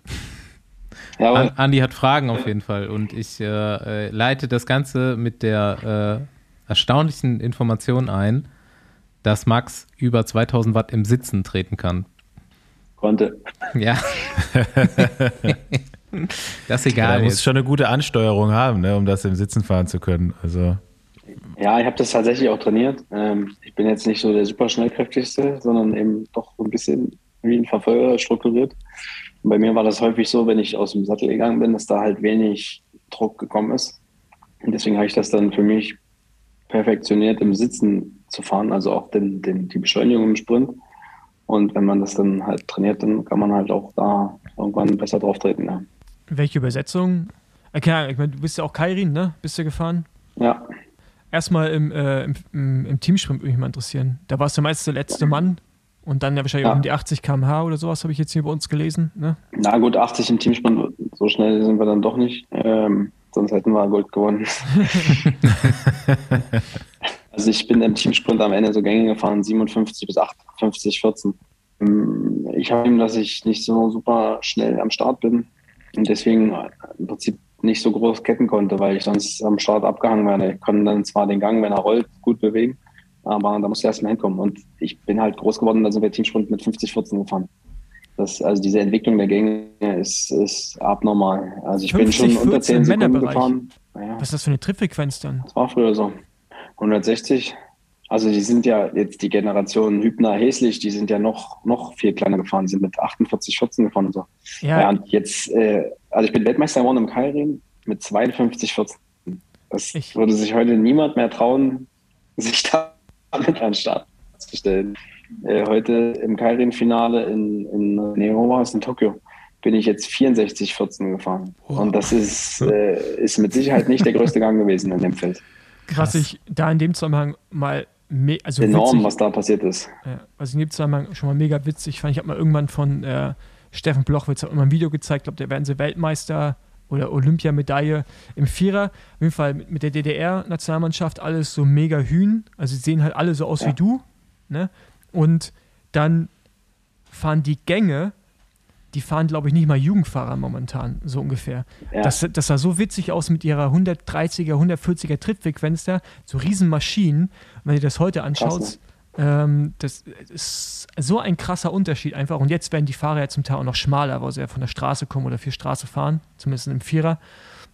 Und trotzdem eine enorme Kraft haben. Das ist so, die, so diese komplette Absurdität, wo das so das Gegenteil ist einfach. Ja. Es, es ist tatsächlich so, ja. Also hast ja, wie gesagt, Hübner, Häslich, auch aus der, die sind mit 160 bis 170 im Bremen Sprint gefahren und heute fährt man einen Sprint wahrscheinlich, also ich bin mit 135 im Bremen noch jemand, der hochdreht. Die anderen fahren teilweise 120 und weniger Umdrehung. Und äh, das ist schon, das ist jetzt für mich halt schon auch krass, weil ich das ja alles in meiner Karriere erlebt habe und mitmachen musste. Ich konnte ja nicht Mhm. sagen, naja gut, ich bin halt alt, ich will bei Kleingängen bleiben, sondern musste diesen Trend ja irgendwie zumindest teilweise mitgehen. Das war schon, schon super schwierig. Wenn jetzt heute ein junger Sportler hochkommt, der fängt ja gleich mit anderen Gängen an. Ob das jetzt für die Dauer einer Karriere sinnvoll ist, das wage ich sogar mal zu bezweifeln. Ich glaube nicht, dass wenn du heute schon mit so großen Gängen fährst, du jemals in der Lage wirst, 15, 16 Jahre Weltklasse im Sprint zu machen. Aber das ist sicherlich nochmal ein anderes Thema. Äh, Es ist trotzdem Wahnsinn, auch wenn man, wenn man sieht, was aktuell für Gänge bewegt werden und was man dafür eben auch im Kraftraum an, an Gewichten schleppen muss. Hm. Wie viele Rahmen hast du kaputt gemacht und wie viele Lenker? Beim Ziehen und beim Treten? Habe ich äh, mit der FS ja einen guten Radhersteller, dass äh, das selten passiert ist. Also kann mich jetzt nur an ein Rad erinnern, was mal zusammengefallen ist. Aber das war war nicht meins und ähm, ich habe da auch mal sehr Wert drauf gelegt, dass dieses Fahrrad äh, pfleglich behandelt wird und nicht äh, beim Einladen in Autos, da gibt es ja auch manch einer, der da sehr auch rabiat die Räder da reinrammelt, ähm, dass das nicht passiert und dann hält so ein Fahrrad das auch gut aus. Ja. So, wa- was, wenn ihr jetzt sagst, äh, ihr fahrt ja so Riesengänge, dann ist ja wahrscheinlich die Wattleistung gar nicht so hoch, aber die Newtonmeter dafür umso höher. Ja, aber Genau, ja, Ich also glaub, das die meisten- steigt dann natürlich. die meisten äh, Hörer können wahrscheinlich damit nicht so viel anfangen wie mit einer Wattzahl. Was hast du? Und wenn du noch aus der Zeit da 160 Umdrehungen kommst, dann hast du mit Sicherheit schon mal irgendwelche Peak-Power-Werte, äh, die sich sehen lassen, oder? Ja, also ich habe, ich glaube 2300 ist so mein bester Wert. Äh, wobei das jetzt nichts ist, womit man im Sprintbereich prallen könnte. Also wie, wie schon vorhin erwähnt, ich bin jetzt von der maximalen, von der Schnellkraft gar nicht mal so der, der schnellste, sondern ich bin eher so der Dieselmotor, der dann dafür lange richtig schnell fahren kann. Ähm, gibt auf jeden Fall heutzutage schon Rennfahrer, die, die treten 2,6, 2,7 und äh, gut, die sind vielleicht auch noch ein Stück schwerer als ich. Hm. Aber im, im Sprintbereich musst du da schon mittlerweile auch hinkommen. Äh, das, das sicherlich auch mit dem nötigen Drehmoment einfach. Also du brauchst ein bisschen Trittfrequenz, um, um so, ein, so eine Leistung zu erreichen. Das geht natürlich Mhm. nicht mit, mit 80 Umdrehungen. Aber das ist schon der Trend, dass es dahin geht, ja. Das ist jetzt also ein Spitzenwert. Ne? Ich habe jetzt, äh, ich kann, konnte durchaus äh, einen Wert von 2000 Watt ungefähr für, für 10, 5 bis 10 Sekunden in dem Bereich, kann es jetzt gar nicht mehr genau sagen, schon treten, bevor man halt explodiert. Das, das ging schon eine Weile. Aber das sind also reine Spitzenwerte. Ja. Und wie schwer warst du in, in deiner Karriere so? Ja, am Ende, als ich dann den Trend mit dem Krafttraining mitgegangen bin, äh, 93 Kilo in Tokio. Äh, die meiste Zeit meiner Karriere war ich immer so bei 88 bis 89 Kilo so ungefähr. Also immer knapp unter 90 eigentlich. Okay. Umso Also schwieriger war jetzt der, der Umstieg zurück zum Triathlon, weil einfach vier Kilo mehr Masse schon ein echtes Problem sind. Ja, also so Watt pro Kilogramm spielt im Sprintbereich auch gar nicht so die Rolle. Naja, im stehenden Start sicherlich. Aber ja, du bist ja bei zwischen 20 und 25 ungefähr. Ja, aber es ist ja im Prinzip wirklich auch eine Momentaufnahme. Es sind jetzt halt immer große Werte, mit denen man prahlen kann, sage ich mal. Aber am Ende musst du schnell fahren. Unabhängig davon. Auch die Aerodynamik hat Hm. im Sprintbereich äh, Einzug gehalten und Hm. man versucht da sehr, sehr viel. Äh, klar ist natürlich bei den Geschwindigkeiten weit über 70 äh, spielt das eine immer so Rolle. Da gibt es welche, die das gut hinkriegen und auch noch welche, die so klassisch wie der Sprinter Ellbogen nach außen, Knie nach außen, Kopf hoch fahren. Und ähm, da kannst du dann, wenn du älter wirst, ein bisschen was gut machen, wenn du das halt kannst. Aber welche Lenkerbreiten seid ihr am Ende gefahren? Weil die wurden jetzt auch immer schmaler, ne? Also zumindest sah es von außen so aus. Ja, also ich bin 33er Lenker gefahren. Alter Schwede, ey. äh, die, die jetzt fliegend waren oder rollend. Äh, aufgrund meiner Schlüsselbeinbrüche der Vergangenheit musste ich aber aus dem Stand immer breiter fahren. Also 35 ging dann so gerade. Aber es hat dann halt extremen Zug auf das Schlüsselbein ausgeübt. Und ähm, ja, also klar, wenn man das sieht, früher dachten wir, wir haben übelst geile Räder und wenn Peking gestartet sind, boah, tolles Rad. Und heute würdest du das angucken und sagen, was ist das für ein Riesenzaun? Hm. Das ist ja ein Buslenker. Und ja, halt fährst du einen 33er und es gibt auch schon da Leute, die fahren einen 30er-Lenker. Aber jetzt mal Kontrolle. Also das wird, wird das auch im Sprint gefahren? Oder ist es nur bei, bei Einzelwettbewerben, dann quasi aber fliegend und beim Teamsprint ist es kein Einzelwettbewerb, weil du beim Nee, nee. Teamwettbewerb. Also du kannst das fahren, wo du willst. Es gibt, es gibt welche. Ich fahre in, ich nicht, aber es gibt von FES gibt es, glaube ich, nicht schmaler als 33. Aber es gibt andere Hersteller, die auch 30er-Lenker machen. Ja. Das macht Das- aber natürlich auch nur Sinn, wenn du in der Lage bist, die Arme auch an die Stelle zu bringen und die Stabilität zu halten. Also wir haben damit auch jahrelang geübt. Das war jetzt nicht einfach nur, bauen wir einen schmalen Lenker drauf und dann wird alles besser. Sondern es ging von 40 auf 38, auf 37 und dann so Stück für Stück irgendwie immer schmaler, ja. Aber wenn du eben aus dem Start, aus dem Aber hast du ja wirklich die Kontrolle. ja, Auch, auch im Sprint. Also wenn du, wenn du mal Körperkontakt hast, ist dann die Stabilität immer Ja. noch da. Echt? Ja, je, ja, je du bist so schneller. schnell und durch die, durch die, durch die Genau. Geschwindigkeit und die, die Fliehkraft auch in der Kurve äh, könntest du theoretisch den Lenker loslassen und würdest geradeaus weiterfahren. Es ist ja je breiter, desto leichter Ja, lenkt sich's also- ja. Also das, Je schmaler, das desto geht schon. Das Problem ist tatsächlich im stehenden Start, äh, wo du einfach Hebel brauchst. Und Ich meine, geht einem auf der Straße ja ähnlich, ne? Also ich meine, ich bin auch mit dem 42er Lenker früher immer gefahren oder damit habe ich mal angefangen.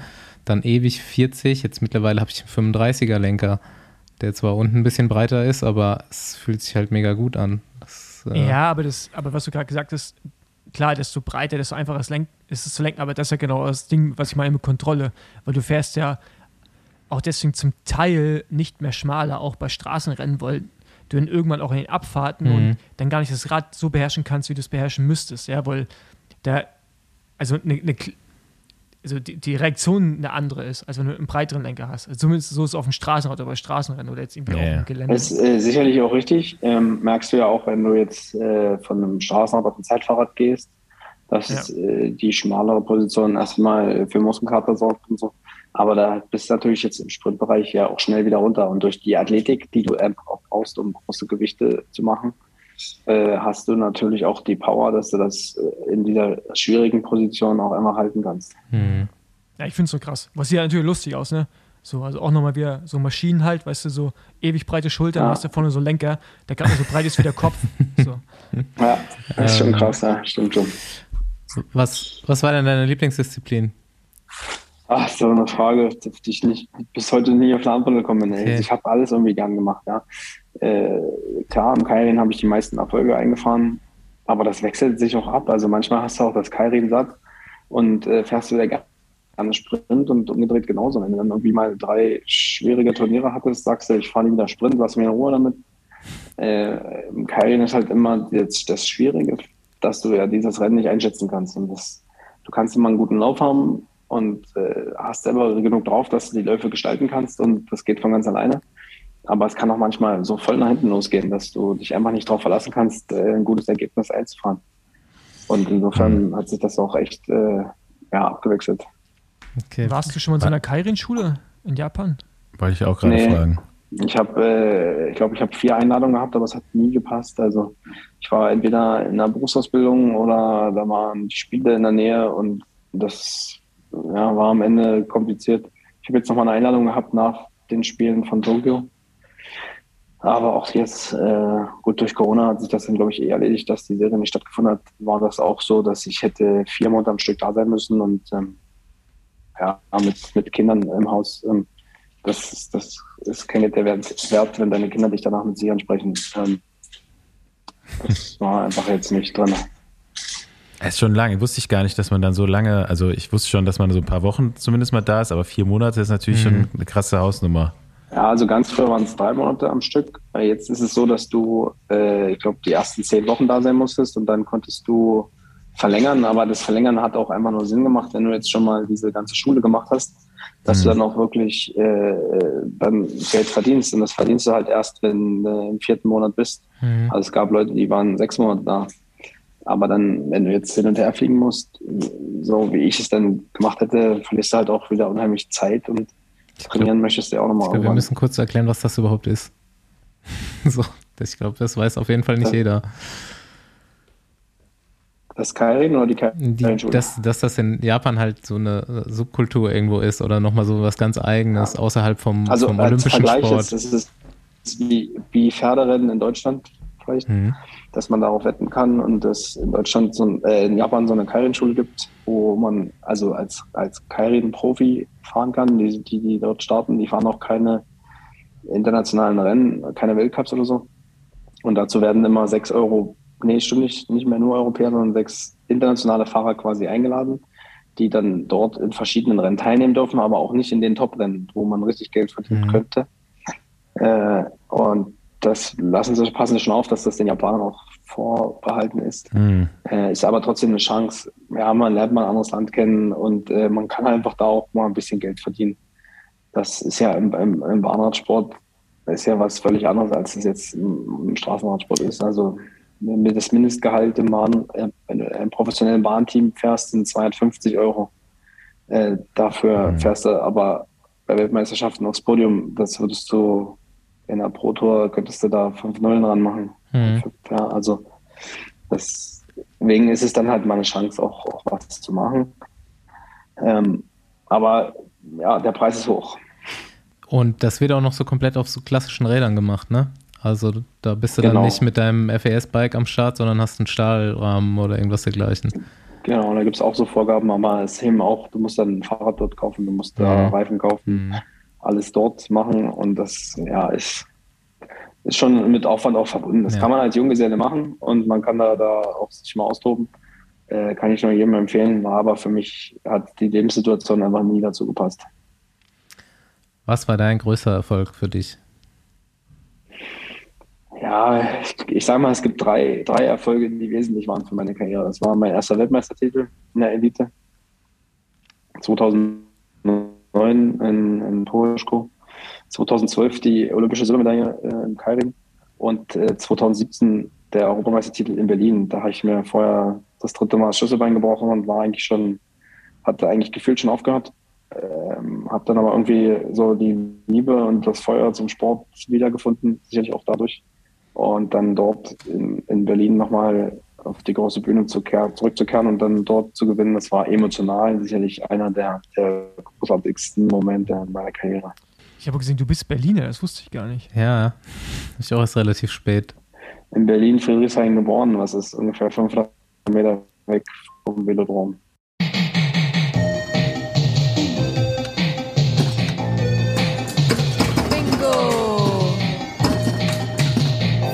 Fahrer Bingo! Krass. Ich habe äh, noch Bahnfahrer-Bingo aufgeschrieben. Finde ich, könnten wir mal durchziehen. Jetzt, wo wir schon mal so einen Bahnfahrerstar hier haben, der auch schon so ein, sehr viele Karrierejahre hatte und viele Leute kennt. Frage Nummer eins. Wer ähm, aus deiner Karriere, Teamkollege, Mannschaftskamerad Deutschland, aber auch international, also alle, die es so gibt, hat dich am meisten beeindruckt? Ja, ich meine, sicherlich ist da Theo Boss zu nennen, der äh, tatsächlich auf der Straße, also der erst erfolgreich war auf der Bahn, im Bahnsprint, in allen Einzeldisziplinen ähm, Weltmeister geworden ist. Dann auf der Straße, ich sag mal, ein paar Rennen auf jeden Fall gewonnen hat. Und äh, später dann wieder auf die Bahn zurückgekommen ist. Äh, er ist dann dort, glaube ich, auch noch zweimal Vize-Weltmeister geworden über 1000 Meter. Auch wenn es im Reinsprint nicht mehr äh, ganz nach vorne gereicht hat, war das für mich eine sehr beeindruckende Leistung, wo man einfach äh, ja so eine Karriere auch verfolgt, wenn man vielleicht in einem ähnlichen Alter ist. Und das dann äh, so zu sehen, wie sich jemand in die eine Richtung entwickelt und zurück, äh, das ist schon, das war schon sehr beeindruckend für mich. Dann äh, Bahnfahrer-Bingo, Frage Nummer zwei.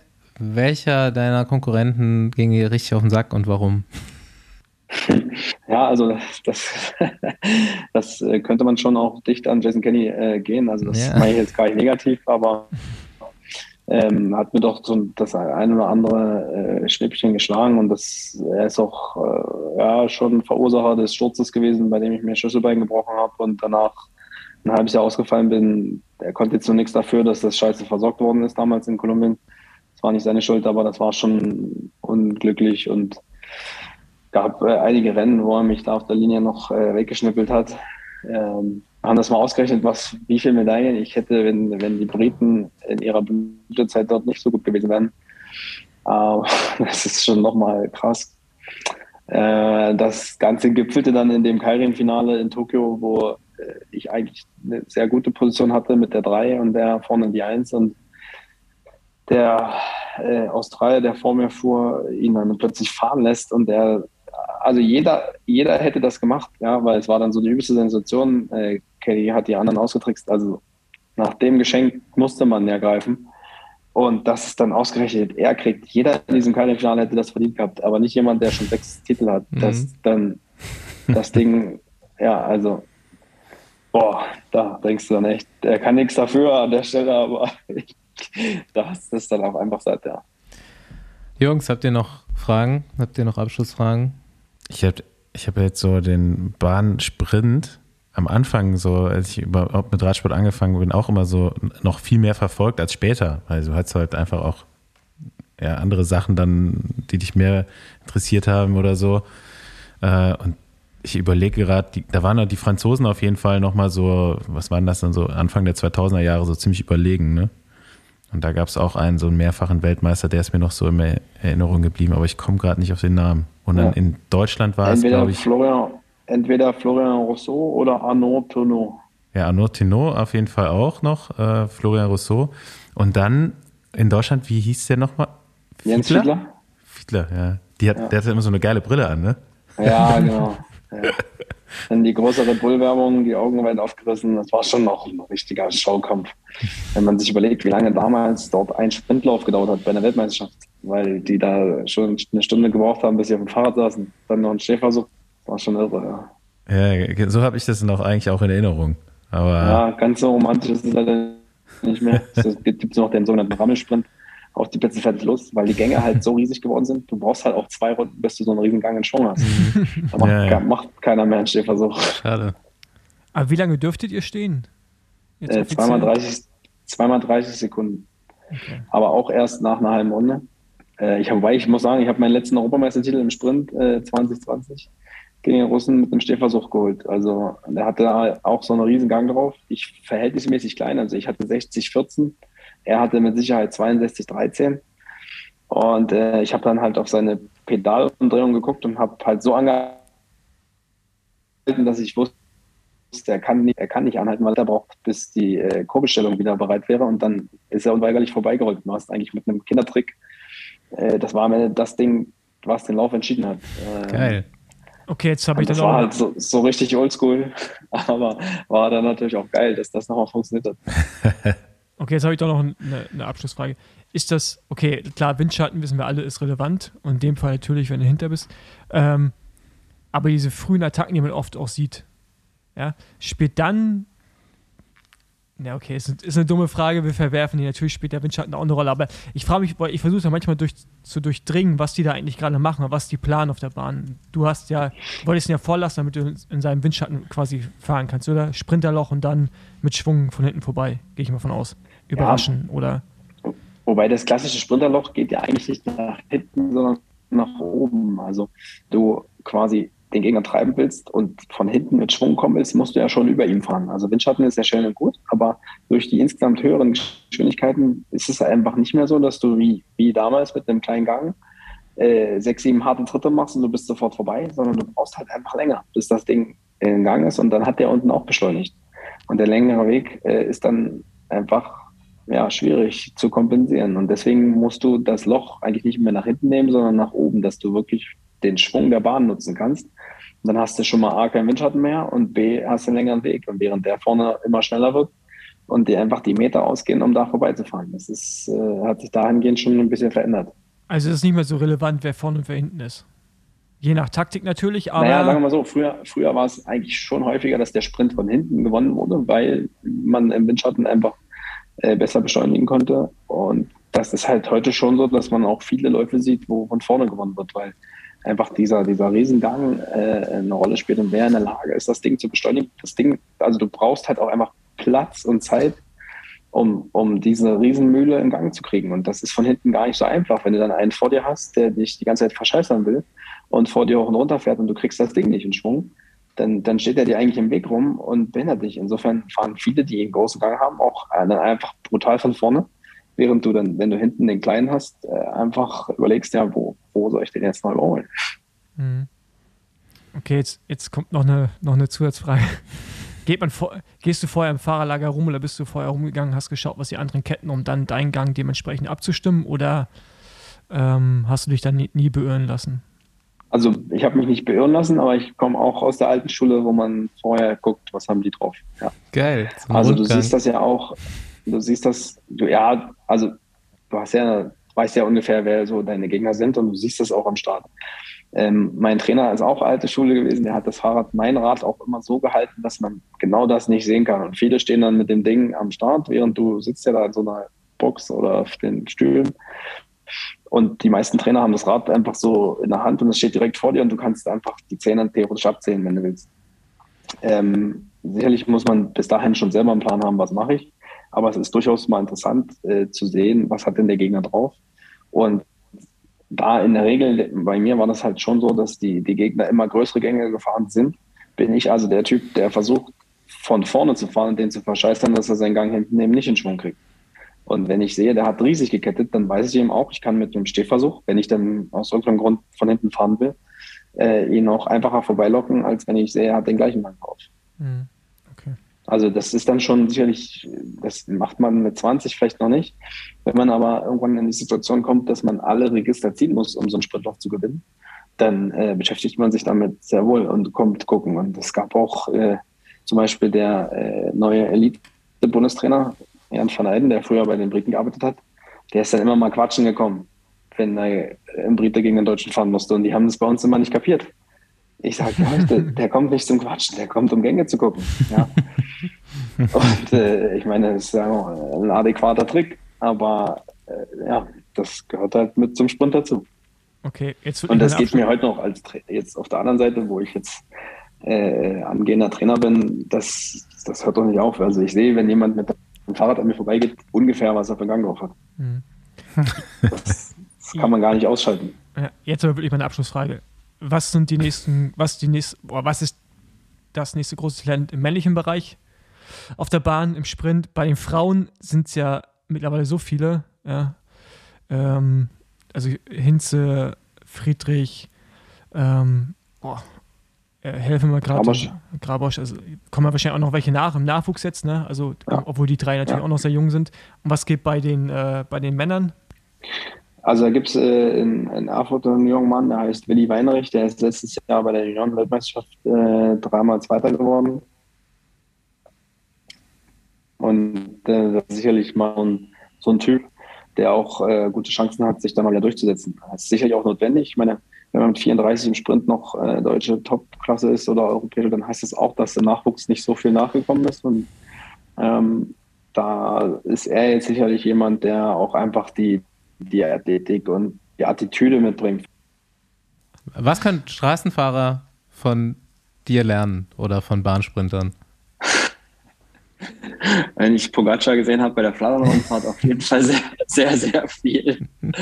Ja, also äh, was ich, was auf gar keinen Fall geht, ist äh, so ein Sprint am Oberlenker zu fahren. Da raste ich immer aus am Fernseher. Es gibt jetzt nicht mehr ganz so viele wie früher, aber es gibt ja immer noch Leute, die das probieren und dann da an dem Ding rumzerren. Da denke ich mir, Junge, Junge, das kann, also das ist doch eigentlich klar, dass das nicht funktionieren kann, dass du keine Spannung reinkriegst in deinen Körper. Also fast den Lenker unten. Ne? Gut, dann darfst du jetzt ähm, als Abschlussaufgabe von mir noch eine weibliche Sprinterin nominieren für den Besenwagen. Wer ist witzig? Wen sollten wir hier mal reinholen? Ja, da äh, gibt's das ist, ja, das ist ja eine schöne Fangfrage. da kann ich ja nur aufplatzen. Ladet doch einfach gemeinsam den äh, Frauenteamspund ein. Alle drei zusammen. Dann wird's auf jeden Fall lustig. Das wird auf jeden Fall voll im Besenwagen. Wird richtig voll. Ja, zu sechs. Zoom zu sechs ist auf jeden Das, Fall immer heftig. das, das wird auf jeden Fall. Ja, wir können sich ja zu dritt in einen Raum setzen, wenn sie mal zusammen beim Lehrgang sind. Ja, und dann, äh, das wird auf jeden Fall lustig. Und- Und ich bin, ich komme noch äh, ohne blaue Augen aus dem Schneider. Ja. Okay, ich nehme diese Aufgabe an. Ich versuche das. Okay, sehr gut. Alright, dann, wenn wir nichts mehr zu klären haben, scheint so im Moment, äh, bedanke ich mich, dass du dir die Zeit genommen hast und du kannst jetzt Gerne. äh, das äh, dir einverleiben, was da gerade gepfeffert wurde. Ich, ich werde mal gucken gehen. Okay, gut. Ich war, bis, ich war tatsächlich äh, bis 19.30 in der Schwimmhalle, ja. Ich muss erst mal zu Kräften kommen. Also du trainierst tatsächlich, für was trainierst du? Für einen Triathlon? Oder habe ich Ja, ich mache einen? Ironman, am, am 26.06. mache ich einen Ironman in Frankfurt nochmal. Ah, natürlich, okay. Ziel, Zum Abtrainieren. Zielzeit? Ja, ich wollte eigentlich unter 10 Stunden, aber dafür habe ich zu wenig geschafft im Winter. Da ich das Jahr noch die Champions League gefahren bin, fehlen mir einfach zwei Trainingsmonate, wo ich nicht laufen konnte. Weil Laufen und Schnellradfahren ist schon kompliziert. Und jetzt noch eine Sache, das hat mir Henning Baumel auch erzählt, war er sehr beeindruckt. Welche Durchschnittsgeschwindigkeit bist du die Inselrunde gefahren, Mallorca? Boah, ich glaube 28,8. Man muss ja mal bedenken, wie viel du wiegst und wo du herkommst, ist das schnell. Ja, also es war tatsächlich, ich bin jetzt durch die Berge relativ sachte gefahren, nicht über 150 Puls hoch zu. Und habe schon gedacht, das wird aber lange, weil ich hatte schon, in, ich bin in Alcudia gestartet und hatte in Anrad schon über 5000 Kalorien verbrannt. Und ähm, ja, da ist das Gewicht wieder. Hatte dann aber meinen äh, Kollegen Carsten Bergemann von der U23, der mir quasi ab Palma äh, mit mir gefahren ist. Und dann sind wir von dort bestimmt ein 33er Schnitt nach Hause gefahren. Das kannst du dann halt wieder, wenn du zum Triathlon arbeitest und, und dieses lange gleichmäßige Fahren, das, das geht dann schon ganz gut. Da haben wir, glaube ich, richtig Meter gemacht. Aber zum Dank sind wir 20 Verschluss nochmal richtig nass geworden. Hm. Aber trotzdem finde ich es krass, dass man als äh, ehemaliger Bahnfahrer das irgendwie dann trotzdem fahren kann. Also das ist jetzt. Ja, also macht mir schon Spaß. Ich bin noch ein paar Mal Mecklenburger Seenrunde gefahren, die 300. Und äh, klar, wenn du einen Ironman machen willst, das wird nichts davon, dass du das allen erzählst, sondern du musst dann halt auch dafür trainieren. Und gerade so ein, so ein 10-Stunden-Ding ist, ist auch wirklich wichtig, dass man das vorher mal probiert hat. Wie reagiert mein Körper nach sieben, acht Stunden? Weil dein Körper ist dann plötzlich jemand anders. Und dein Geist vor allem, du musst dich ja auch selber aushalten. Ich meine, ihr kennt das, aber der Normalbürger, der sich große Ziele manchmal setzt, sollte das sicherlich auch Stück für Stück angehen, weil äh, ja, im Kopf wird das Rennen gemacht. Wort zum Sonntag. Gut. Dann entlassen klar. wir dich an dieser Haltestelle. Vielen Dank. Okay, Danke dir. Danke Guten euch. Appetit, vielen Dank, dass du da warst. na klar, gerne. Bis dann. Ciao, ciao. Ciao. Ciao.